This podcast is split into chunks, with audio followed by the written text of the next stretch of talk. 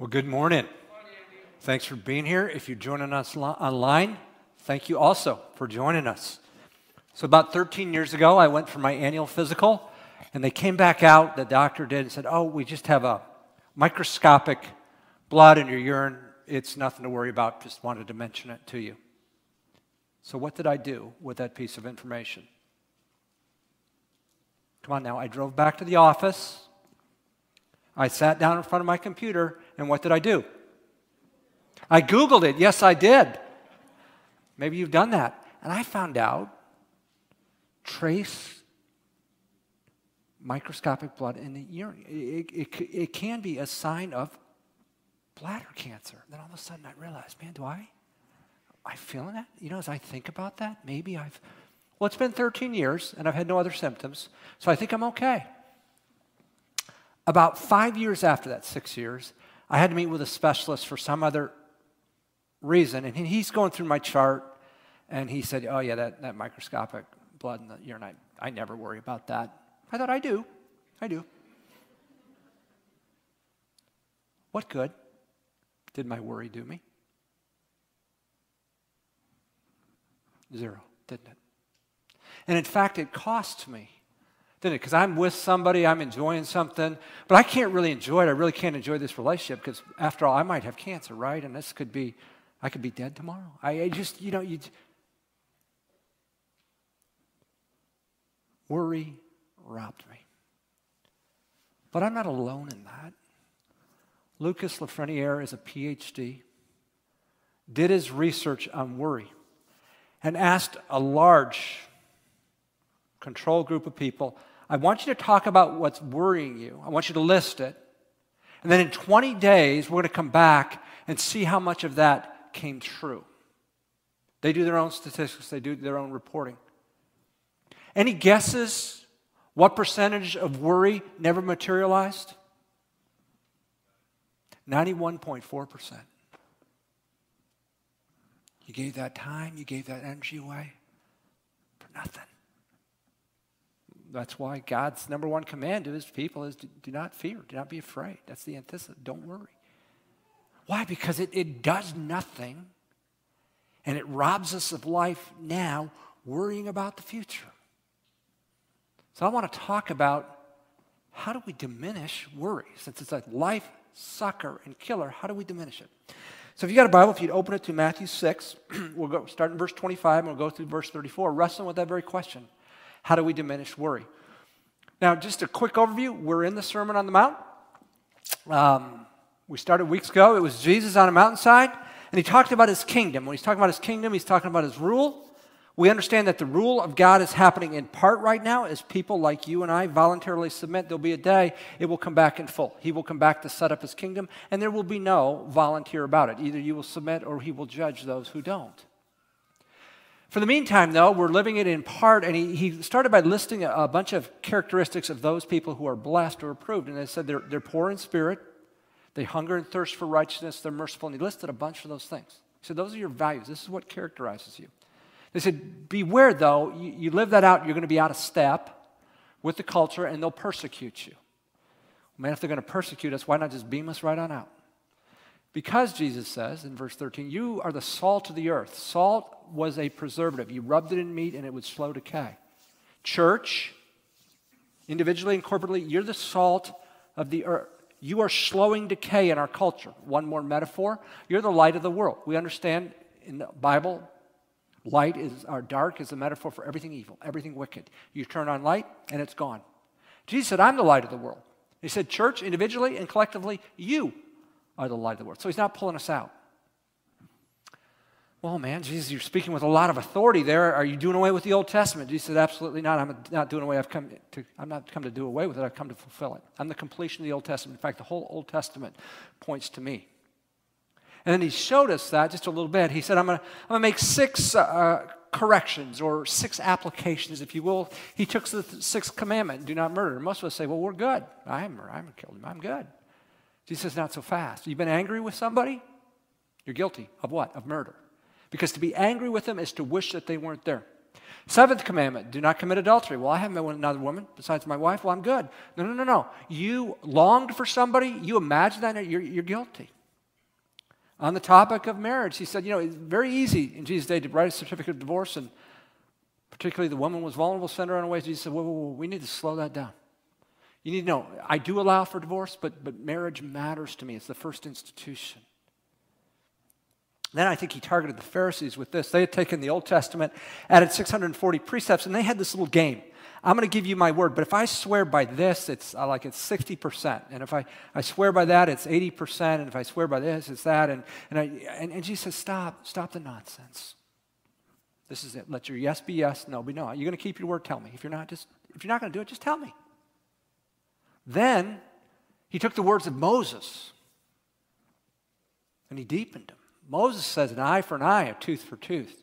Jesus says, in my kingdom, you're my follower. You give up the right to equal retribution. Someone slaps your cheek, and you're thinking, you're gonna, no, no, you, you turn the other cheek. That's my kingdom.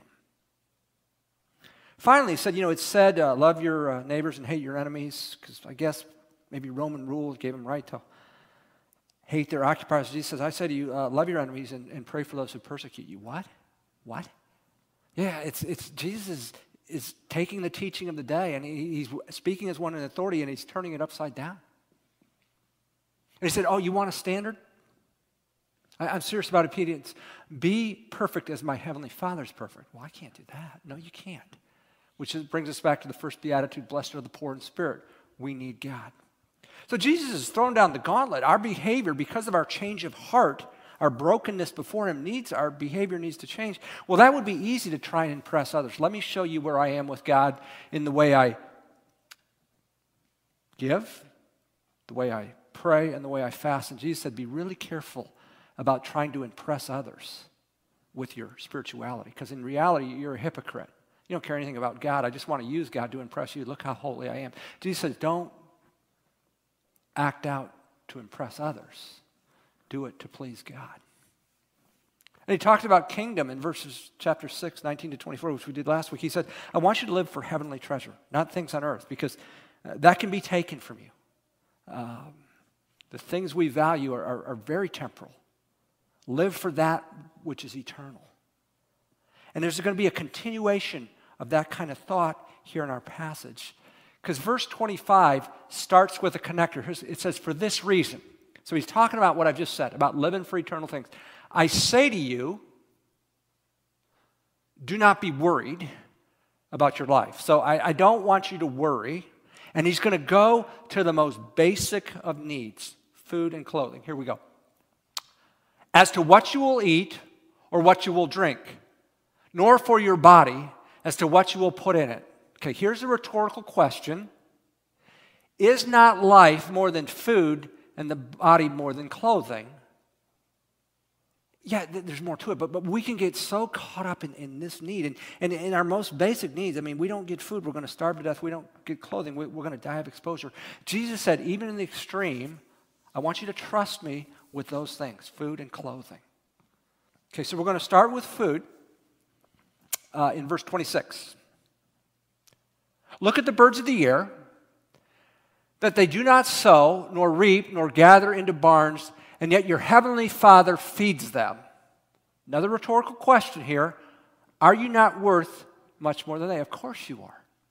Okay, so you are more valuable than the birds. The birds don't do jack. They don't work, they just fly around and do their thing, and God meets their need for food. All right, if that's true for birds, how much more you and me? So here's the practical application of that verse 27. And who of you, by being worried, can add a single hour to his life? God knows your need. He's going to care for you. And worrying doesn't help you one bit. Doesn't add to your life. In fact, it robs you of life. Worry is of no value. Okay, so we've talked about food. Let's talk about clothes now, verses 28 through 30. Why are you worried about clothing? Observe how the lilies of the field grow. They do not toil, nor do they spin. Yet I say to you that not even Solomon in all his glory clothed himself like one of these. But if God so clothes the grass of the field, which is alive today and tomorrow is thrown into the furnace, will He not much more clothe you? You of little faith. Man, God takes care of the grass. He takes care of it. And it, it's here today and gone tomorrow. And so I want you to trust me because I want you to focus on that which is eternal. You're worried about stuff like food and clothing. You're, you're not there. You're, you're, and, and boy, isn't that, Annie, Annie, isn't that taking that God thing? Ooh, isn't that taking that a little too far? Jesus said you can't add anything to your life by worrying. In case we missed the point, verse 31. Do not worry. Okay, do we get that? There's the application. Do not worry then, saying, What will we eat or what will we drink? or what will we wear for clothing? I want you to stop worrying. Why? Because you've grown your confidence. Remember, you're living in my kingdom, my rule. Your trust, your confidence in me has grown to the point that I'm going to trust you with this. Because then in verse 32, Jesus is going to contrast that attitude with those who don't know God. And the Gentiles are a metaphor for everybody who doesn't know God. For the Gentiles eagerly seek all these things. Of course they do. Of course, you seek food and clothing because you need that at the very most basic level to survive. And if you're not, if there's no God or you're living as if there's no God, then yeah, you better seek those things because you need them for life. Jesus says, I want you to trust me. Why? For your heavenly Father knows that you need all these things. You say, oh, Andy, let's hold up just a minute. I mean, we hear stories about uh, Christians who starve to death, Christians who die of exposure. What do you say about that? There are times that God allows bad things for the sake, doesn't cause them, but He allows bad things to happen to people to move His kingdom forward. And that's beyond the scope of this message. Um, in every case, though, God knows He's there with His people, and, and, and at times He lets, we've seen that in the book of Acts. Sometimes bad things happen to Christians and God redeems that. That's beyond the scope of this message. What God is saying is, you can't do anything, add anything to your life. You only rob yourself in life, and you show you're not trusting in me. I want you to believe me, trust me with everything in life, even the most basic things like food and clothing.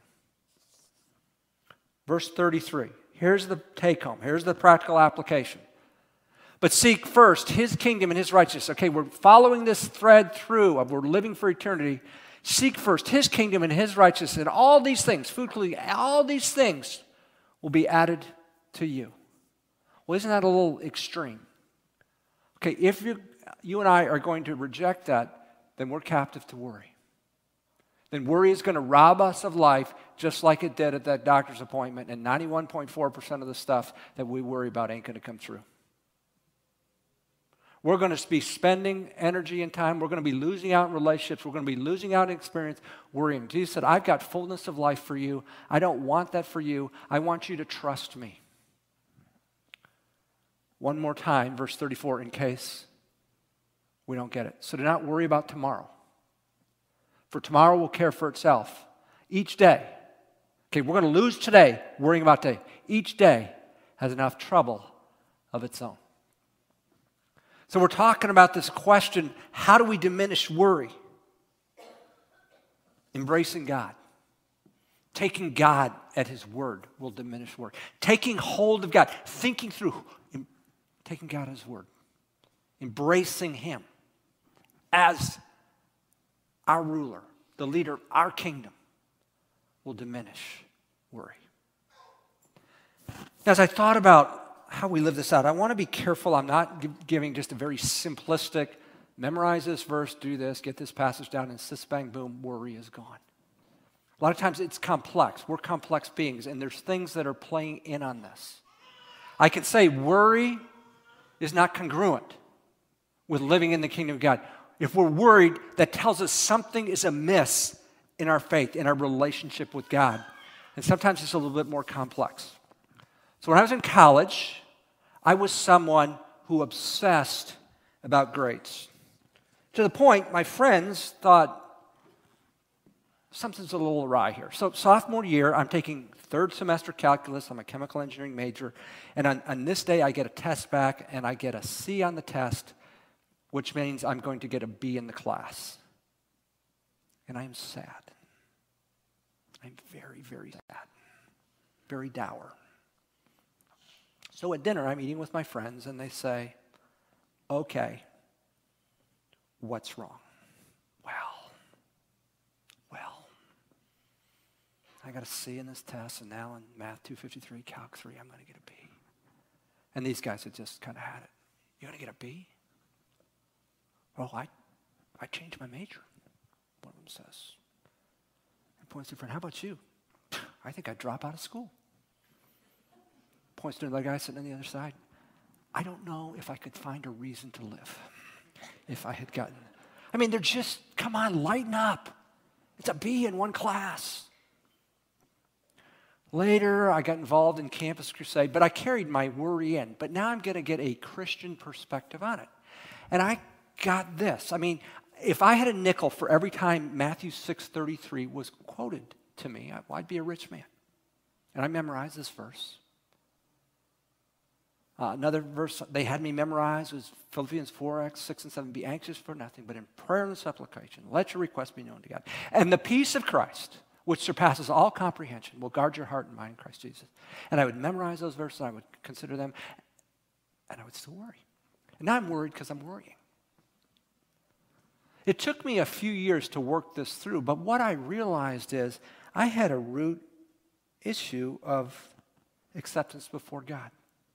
See, I came from a family of uh, academic achievers. I'm in the middle of three boys. When I started as a freshman at A&M, my brother was starting in medical school. And he got his first two years paid because of his MCAT score. That's what you come in on, your entrance in medical school. His, his score was so high, he, straight merit, he got his first paid. And then when I, my younger brother was a sophomore in high school, and he was in a class of about 600 in a high school in North Houston. I, I think he had the highest PSAT score. I ain't that smart. And I didn't want to be the family dummy.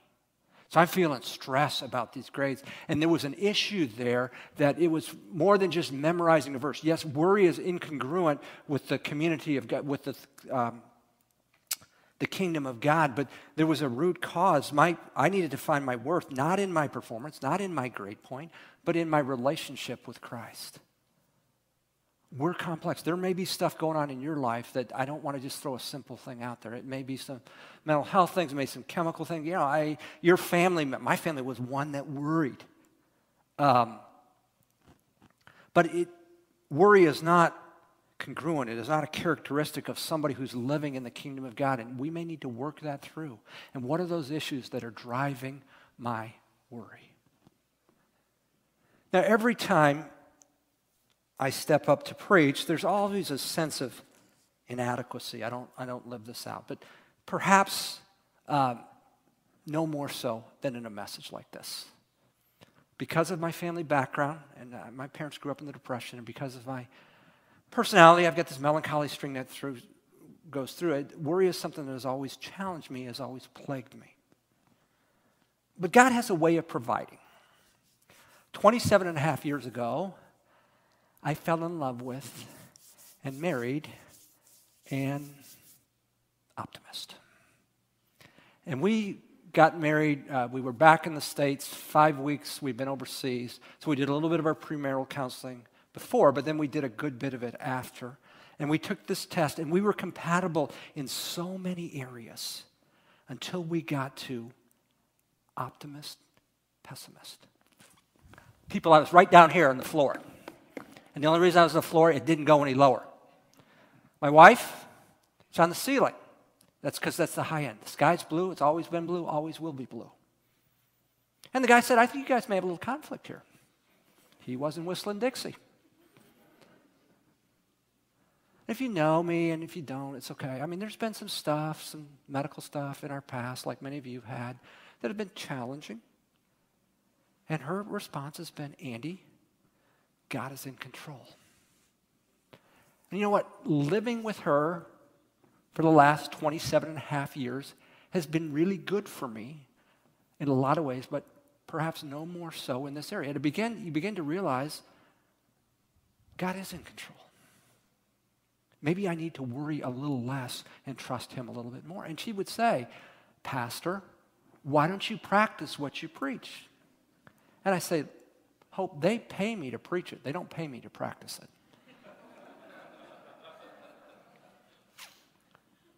but in our lighter moments, I will say to her, You clearly do not know what's going on. She will say, She said, Andy, I do. But for the sake of argument, if you want to have, if I have a choice of being uninformed and happy or informed and miserable, I will choose uninformed and happy every day of the week. As I've thought about the application of this, though, across the body, one of my concerns is this doesn't get lived down because people are consumed, particularly in these last couple of three or five years, by what is going on in the world. See, in the kingdom of God, we say God is in control. But people are taking in so much news media, instead, they would profess God is in control, but in reality, they are living as if, fill in the blank with one or more of these people, Joe Biden or Donald Trump or Mitch McConnell or Chuck Schumer or Nancy Pelosi or Kevin McCarthy or Pete Ricketts or Ben Sasse or Deb Fischer or Galen Leirion Baird or Pat Lopez, and I can go on and on. And these people, this person makes a decision, and man, it is beyond worry. It is, I mean, it is, you're wrecked. You're consumed by this. And it's as if God is not in control over these people making these decisions.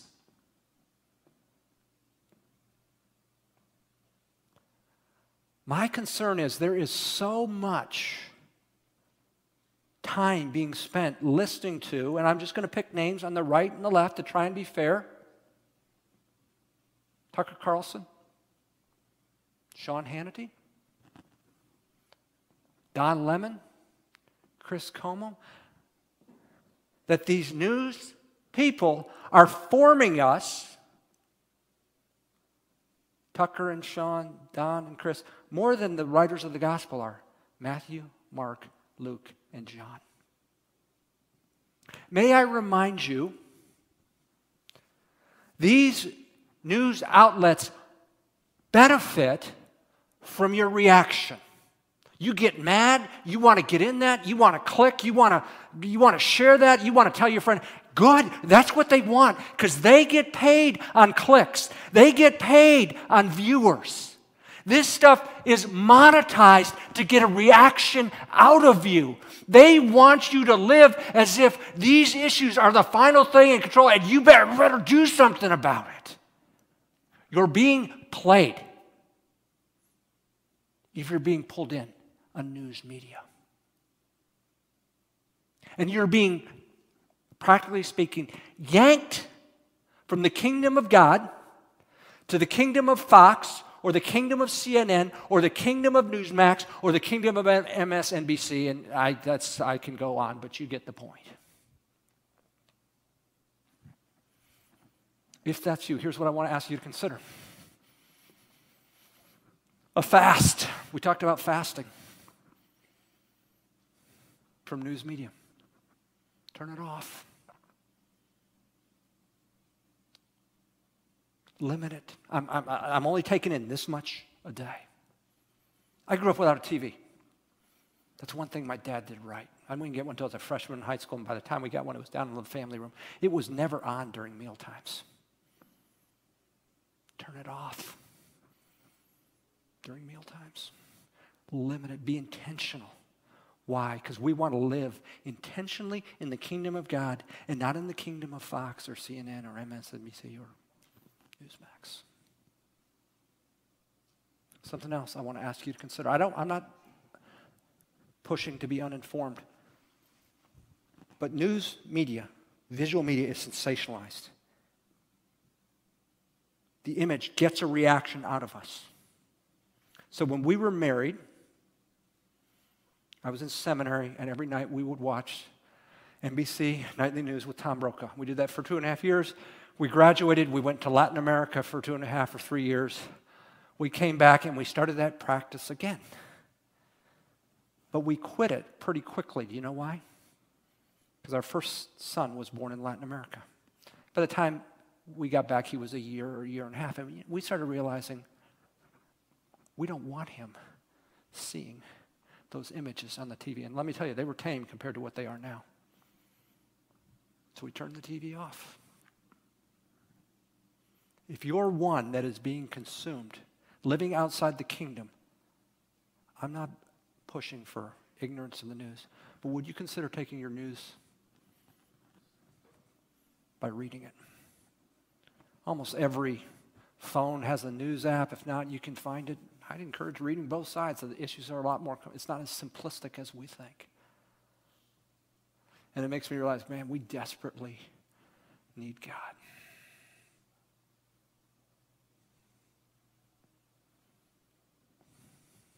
freedom from worry is a characteristic, it's a fruit of living in the kingdom of God. Our news channels need to keep you coming back to stay in business. Freedom from worry does not serve them.